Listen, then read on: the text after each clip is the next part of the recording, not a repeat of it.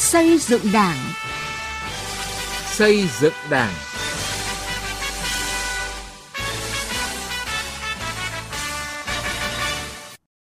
Xin kính chào quý vị và các bạn. Mời quý vị và các bạn cùng nghe chương trình Xây dựng Đảng với các nội dung sau.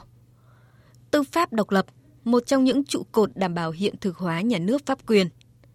Bí thư Đảng ủy, Chủ tịch Ủy ban Nhân dân xã Tượng Sơn, huyện Thạch Hà, tỉnh Hà Tĩnh, một cán bộ hết lòng vì dân. Đưa nghị quyết đại hội 13 của Đảng vào cuộc sống. Hiện thực hóa khát vọng Việt Nam hùng cường, hạnh phúc.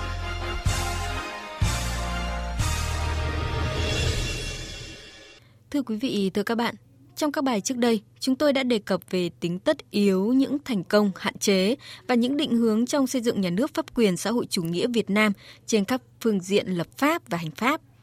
Tiếp tục loạt bài xây dựng hoàn thiện nhà nước pháp quyền xã hội chủ nghĩa Việt Nam và một số vấn đề đặt ra.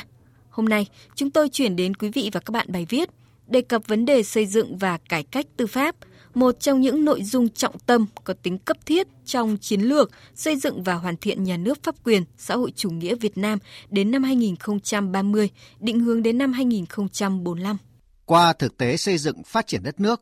nhất là sau hơn 35 năm đổi mới, Đảng và Nhà nước ta ngày càng xác định rõ chức năng nhiệm vụ quyền hạn của các cơ quan trong thực hiện quyền lập pháp, hành pháp, tư pháp theo nguyên tắc thống nhất nhưng có sự phân công rành mạch và kiểm soát lẫn nhau. Đối với quyền tư pháp, tại các nghị quyết 08 và 49 của Bộ Chính trị về chiến lược cải cách tư pháp xác định tòa án có vị trí trung tâm trong hệ thống tư pháp, hoạt động xét xử là trọng tâm. Hiến pháp năm 2013 quy định rõ, tòa án nhân dân thực hiện quyền tư pháp. Thông qua chức năng xét xử, tòa án nhân dân thực hiện nhiệm vụ bảo vệ công lý, bảo vệ quyền con người, quyền công dân, bảo vệ chế độ xã hội chủ nghĩa, bảo vệ lợi ích của nhà nước, quyền và lợi ích hợp pháp của tổ chức cá nhân. Theo nhiều chuyên gia, đây là những điểm mới có tính đột phá trong nhận thức và hành động về mục đích và nhiệm vụ của quyền tư pháp theo tinh thần căn bản của một nhà nước pháp quyền. Tiến sĩ luật sư Nguyễn Ngọc Tú, đoàn luật sư Hà Nội nhận định. Chúng ta đã có những bước tiến dài trong xây dựng nhà nước pháp quyền khi xác định rõ trong các văn kiện của Đảng cũng như hiến định và các đạo luật khác về quyền tư pháp. Mục đích của việc thực hiện quyền tư pháp trong nhà nước pháp quyền chính là thông qua pháp luật thực thi công lý, bảo vệ quyền con người. Không thể có nhà nước pháp quyền khi việc thực hiện quyền lực tư pháp không đảm bảo công lý. Hiện thực hóa các văn kiện của Đảng và Hiến pháp năm 2013, chúng ta đã trao thêm quyền xét xử đối với hành vi hành chính và quyết định hành chính cá biệt của cán bộ, cơ quan nhà nước khi có khiếu kiện. Hệ thống tòa án nhân dân được tổ chức theo mô hình 4 cấp: Tòa án nhân dân tối cao, Tòa án nhân dân cấp cao, Tòa án nhân dân cấp tỉnh, Tòa án nhân dân cấp huyện. Điều chỉnh chức năng, nhiệm vụ và tổ chức bộ máy của Tòa án nhân dân tối cao và một số đơn vị trực thuộc theo hướng chuyên sâu. Tòa án nhân dân tối cao đã tập trung nhiều hơn cho công tác xây dựng pháp luật tổng kết thực tiễn xét xử để hướng dẫn áp dụng pháp luật thống nhất, lựa chọn, ban hành hệ thống án lệ, áp dụng hình thức xét xử trực tuyến.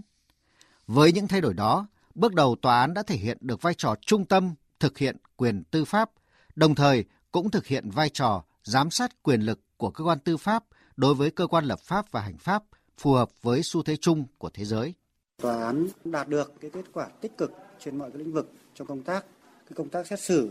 cũng chuyên ờ, tâm hơn, đặc biệt là trong cái xây dựng cái pháp luật, nhiều cái nghị quyết của hội đồng thẩm phán đã ban hành hướng dẫn áp dụng pháp luật thống nhất bằng cái việc công bố án lệ này, chúng ta nhận thức thống nhất về các quy định của pháp luật còn có cách hiểu khác nhau. Khi mà thẩm phán nghiên cứu áp dụng án lệ đó, thì đấy chính là một cái cơ hội để thẩm phán, rút kinh nghiệm từ cái cách rằng là phân tích quy định của pháp luật, đánh giá chứng cứ cho đến cái việc mà đưa ra phán quyết. Chính các thẩm phán cũng sẽ có những cái kinh nghiệm trong việc giải quyết các cái vụ việc. Tuy nhiên, công tác cải cách tư pháp cũng như nhận thức về quyền tư pháp và thực hiện quyền tư pháp vẫn còn không ít những hạn chế và bất cập như hệ thống tổ chức tòa án chậm đổi mới, tính độc lập trong xét xử của tòa án chưa thực sự được đảm bảo đúng nghĩa, còn có cách hiểu chưa thống nhất về khái niệm, nội hàm của tư pháp, quyền tư pháp, cơ quan thực hiện quyền tư pháp, độc lập trong hoạt động tư pháp và độc lập trong xét xử của tòa án. Một số nhiệm vụ cải cách tư pháp đề ra trong nghị quyết số 49 của Bộ Chính trị chưa được thực hiện hoặc thực hiện chưa hiệu quả. Xây dựng nền tư pháp Việt Nam chuyên nghiệp, hiện đại, công bằng, nghiêm minh, liêm chính, phụng sự Tổ quốc, phục vụ nhân dân vẫn là nhiệm vụ mục tiêu trước mắt và lâu dài của cải cách tư pháp. Đây cũng chính là một trong những trụ cột, nhiệm vụ trọng tâm của chiến lược xây dựng nhà nước pháp quyền xã hội chủ nghĩa Việt Nam theo tinh thần nghị quyết Đại hội Đảng toàn quốc lần thứ 13. Chủ tịch nước Nguyễn Xuân Phúc, trưởng ban chỉ đạo xây dựng đề án chiến lược xây dựng và hoàn thiện nhà nước pháp quyền xã hội chủ nghĩa Việt Nam đến năm 2030, định hướng đến năm 2045 cho rằng cải cách của tòa án là trọng tâm của cải cách tư pháp. Trong chiến lược cải cách tư pháp mới cần tiếp tục chọn cải cách tòa án là khâu đột phá trong cải cách tư pháp. Bởi vì trong hệ thống cơ quan tư pháp, tòa án có vai trò đặc biệt quan trọng là cơ quan thực hiện quyền tư pháp đã được hiến định là biểu tượng của công lý, công bằng, lẽ phải, là nơi thể hiện rõ nét nhất bản chất của nhà nước pháp quyền. Phán quyết của tòa án thể hiện chất lượng hoạt động và uy tín của hệ thống tư pháp trong nhà nước pháp quyền xã chủ nghĩa. Nguyên tắc cốt lõi trong hoạt động của tòa án là xét xử độc lập và chỉ tuân theo pháp luật.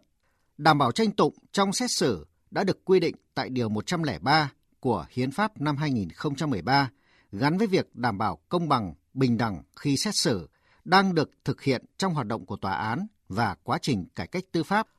Quyền độc lập của tòa án không thể có được chỉ bằng lời tuyên bố độc lập trong xét xử mà phải có những quy định, điều kiện cụ thể để đảm bảo cho sự độc lập đó.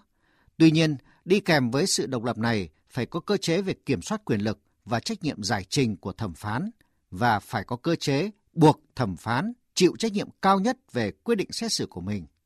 Đây là những vấn đề cần làm rõ khi xây dựng nhà nước pháp quyền xã hội chủ nghĩa Việt Nam. Tiến sĩ luật sư Nguyễn Tiến Lập, trọng tài viên Trung tâm Trọng tài Quốc tế Việt Nam nêu quan điểm. Độc lập tư pháp không phải là tòa án nói chung không bị chi phối bởi các yếu tố hành chính hay chính trị trong xét xử mà ở đây là từng thẩm phán một là phải độc lập không bị chi phối bởi các cái chỉ đạo nội bộ. Độc lập trong hệ thống tư pháp không phải là khép kín và dẫn đến là độc đoán chuyên quyền mà độc lập tư pháp nhưng kèm theo trách nhiệm giải trình. Một bản án mà ban hành có vấn đề ở cấp nào đó thì phải có cái cách để giải trình để nắn để sửa để khắc phục nó hiện nay hệ thống tổ chức của tòa án nước ta gồm 4 cấp trong đó cấp tỉnh cấp huyện hiện được tổ chức hoạt động theo địa giới hành chính nên khó đảm bảo được sự độc lập và chỉ tuân theo pháp luật trong xét xử, nhất là tòa án cấp huyện. Vì vậy, theo nhiều chuyên gia và nhà quản lý, cần đẩy sớm tổ chức các tòa án cấp huyện thành tòa án khu vực. Các cơ sở đảng trong tòa án phải được thiết kế theo ngành dọc thống nhất từ tòa án tối cao đến tòa án cấp sơ thẩm. Việc tổ chức tòa án sơ thẩm khu vực phải tính toán hợp lý nhằm đạt được mục đích, đảm bảo sự độc lập trong xét xử của tòa, nhưng phải tạo thuận lợi tối đa cho người dân. Đây là một trong những suy nghĩ mà để nó đáp ứng, nó phù hợp với tình thực tế và để nâng cao được cái chất lượng xét xử ở cấp sơ thẩm. Để tòa án thực sự là một cái cơ quan là hoạt động một cách độc lập và nó chỉ tuân theo pháp luật. Tổ chức tòa án sơ thẩm khu vực theo thẩm quyền xét xử không phụ thuộc vào đơn vị hành chính. Đây là một trong cái cách thức tổ chức về các cái tòa án phổ biến ở các nước trên thế giới để tòa án có thể độc lập tốt hơn các cái thẩm phán của hội thẩm nhân dân thì sẽ có điều kiện để người ta xử lý vụ án cách khách quan toàn diện và đầy đủ hơn. Chúng ta nhập nhưng theo một cái quan điểm chỉ đạo xuyên suốt là phải tạo cái thuận lợi cho dân và khó khăn là tòa phải nhận lấy. Từ góc độ nghiên cứu của mình, giáo sư tiến sĩ Nguyễn Xuân Thắng, Ủy viên Bộ Chính trị, Chủ tịch Hội đồng Lý luận Trung ương, Giám đốc Học viện Chính trị Quốc gia Hồ Chí Minh cho rằng, đặc trưng chung và cốt lõi nhất của nhà nước pháp quyền không phải ở chức năng lập pháp mà bởi sự phát triển các thủ tục pháp lý nhằm bảo vệ pháp luật. Do vậy, ngoài việc làm rõ ràng hơn các khái niệm nội hàm về quyền tư pháp, cơ quan thực hiện quyền tư pháp, những cơ quan đơn vị có hoạt động liên quan đến thực hiện quyền tư pháp, cần nghiên cứu, giao quyền, giám sát, bảo vệ hiến pháp cho tòa án. Hiến pháp năm 2013 nêu rõ Tòa án Nhân dân có trách nhiệm cùng với các cơ quan khác của nhà nước và toàn thể nhân dân bảo vệ hiến pháp, Hiện nay chúng ta đã hình thành cơ chế bảo vệ hiến pháp, trong đó có việc giám sát, bảo định tính hợp hiến, hợp pháp của văn bản quy phạm pháp luật. Song vẫn chưa có thiết chế riêng như là tòa án hiến pháp để mà giám sát tính hợp hiến của các đạo luật, nghị quyết do Quốc hội ban hành. Do đó về lâu dài nên giao việc này cho tòa án nhân tối cao. Mở rộng quyền tư pháp cùng với nó là đảm bảo tốt hơn yêu cầu độc lập xét xử của tòa án là xu hướng chung của các quốc gia trên thế giới. Nó cũng phù hợp với mục tiêu xây dựng nhà nước pháp quyền xã hội chủ nghĩa, trong đó có việc xây dựng các cơ quan tư pháp trong sạch, vững mạnh, hiện đại và hội nhập, góp phần xây dựng, bảo vệ Đảng, nhà nước, bảo vệ công lý và phục vụ nhân dân. Nhà nước pháp quyền xã hội chủ nghĩa Việt Nam là trung tâm của hệ thống chính trị. Chính vì vậy mà tại hội nghị lần thứ 6 Ban chấp hành Trung ương Đảng khóa 13 đã tập trung thảo luận đồng thời hai nội dung: xây dựng và hoàn thiện nhà nước pháp quyền xã hội chủ nghĩa Việt Nam trong giai đoạn mới và tổng kết thực hiện nghị quyết Trung ương năm khóa 10 về tiếp tục đổi mới phương thức lãnh đạo của Đảng đối với hoạt động của hệ thống chính trị. Từ việc tiếp thu có chọn lọc những giá trị phổ quát của nhân loại về nhà nước pháp quyền và thực tế hoạt động của hệ thống chính trị Việt Nam dưới sự lãnh đạo của Đảng, chúng ta tập trung ưu tiên xây dựng hoàn thiện pháp luật, cải cách hành chính, cải cách tư pháp để làm tốt hơn nữa việc phân công, phối hợp giữa các cơ quan trong thực hiện quyền lực nhà nước, tăng cường kiểm soát quyền lực, phục vụ nhân dân.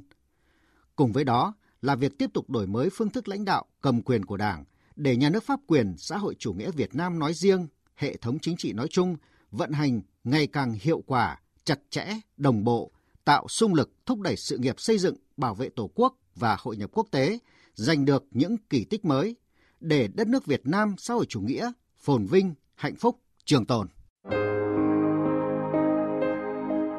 Học tập và làm theo bác.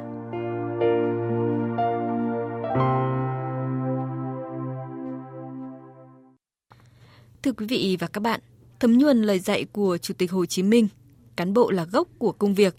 Trên cương vị là bí thư, Chủ tịch Ủy ban Nhân dân xã Tượng Sơn, huyện Thạch Hà, tỉnh Hà Tĩnh. Ông Dương Kim Huy luôn gương mẫu, có nhiều sáng kiến trong lãnh đạo điều hành tập thể cán bộ và nhân dân trong xã hoàn thành thắng lợi các mục tiêu phát triển kinh tế xã hội. Với ông Dương Kim Huy, Bí thư, Chủ tịch Ủy ban nhân dân xã Tượng Sơn, huyện Thạch Hà, tỉnh Hà Tĩnh, người dân ở đây luôn gọi ông là cán bộ của dân và vì dân. Lãnh đạo cũng quá nhiệt tình, quá năng nổ mà cũng nói chung là tâm huyết và, và cái đầu óc tư duy thông minh chỉ đạo giỏi sát sáng. À, ông là cán bộ của dân thực sự và rất giản dị À, ông đã lãnh đạo nhân dân là địa phương đi lên từ nghèo khó à, bằng việc à, làm rất là thiết thực. Nếu cán bộ nào cũng như ông thì à, dân chúng tôi đã được như rất là nhiều. Là một xã có gần 1.500 hộ, người dân nơi đây từ trước tới nay chủ yếu dựa vào sản xuất nông nghiệp. Cuộc sống người dân luôn bấp bênh thiếu thốn. Trước thực tế này, ông Dương Kim Huy luôn chăn trở với câu hỏi phải làm sao để bà con có cuộc sống ấm no, hạnh phúc, quê hương ngày càng giàu đẹp. Điều đầu tiên, ông suy nghĩ là phải chuyển đổi cây trồng, vật nuôi phù hợp với điều kiện của địa phương, nhưng trước hết cán bộ phải đi đầu trong mọi việc, ngay cả làm kinh tế. Nghĩ là làm, ông khăn gói đi học tập các mô hình kinh tế nông nghiệp với mô hình trang trại chất lượng cao ở miền Bắc, miền Nam, rồi vay vốn, đầu tư, vận động gia đình cải tạo vườn tạp trồng cây ăn quả, rau sạch cung cấp cho thành phố Hà Tĩnh. Không những làm cho mình, mà ông còn giúp bà con cả về vốn, giống và kỹ thuật để làm nông nghiệp sạch – Ông sắp xếp công việc để hàng ngày ra đồng cùng làm với bà con. Ông cũng là người đầu tiên hiến đất làm đường, xây dựng nông thôn mới để lan tỏa phong trào trong toàn đảng, toàn dân. Công sức của ông bỏ ra đã được đền đáp xứng đáng. Tự Sơn từ chỗ nghèo đói, nay trở thành vùng quê trù phú với thu nhập bình quân sấp xỉ 20 triệu đồng một người một năm. Ông Dương Kim Huy, Bí thư, Chủ tịch Ủy ban Nhân dân xã Tượng Sơn, huyện Thạch Hà chia sẻ. Đối với cán bộ, phải thực sự tâm huyết, quyết liệt dám nghĩ, dám làm và dám chịu trách nhiệm, sẵn sàng lăn xả vì công việc, cán bộ phải lầm gương để nhân dân nói theo. Bản thân tôi là người con của quê hương, cũng là người cán bộ vất vả, thậm chí là áp lực công việc. Nhưng đổi lại cho sự vất vả của tôi là hạnh phúc của nhân dân xã Trường Sơn, hình ảnh quê hương phát triển trên tất cả các lĩnh vực. Con em từ mọi miền Tổ quốc yêu quê hương hơn, gắn bó với quê hương hơn, làm giàu, chính đáng trên quê hương hơn. Với suy nghĩ hành động của mình, ông Dương Kim Huy đã góp phần đưa Đảng bộ xã Tượng Sơn trở thành đảng bộ vững mạnh toàn diện. Bản thân ông được Thủ tướng Chính phủ tặng bằng khen và nhiều năm liền là tấm gương tiêu biểu trong học tập và làm theo tấm gương tư tưởng đạo đức tác phong Hồ Chí Minh. Quý vị và các bạn thân mến, đến đây, thời lượng dành cho chương trình xây dựng đảng đã hết. Chương trình hôm nay do biên tập viên Sĩ Lý biên soạn. Cảm ơn quý vị và các bạn đã quan tâm theo dõi. Xin chào và hẹn gặp lại trong các chương trình sau.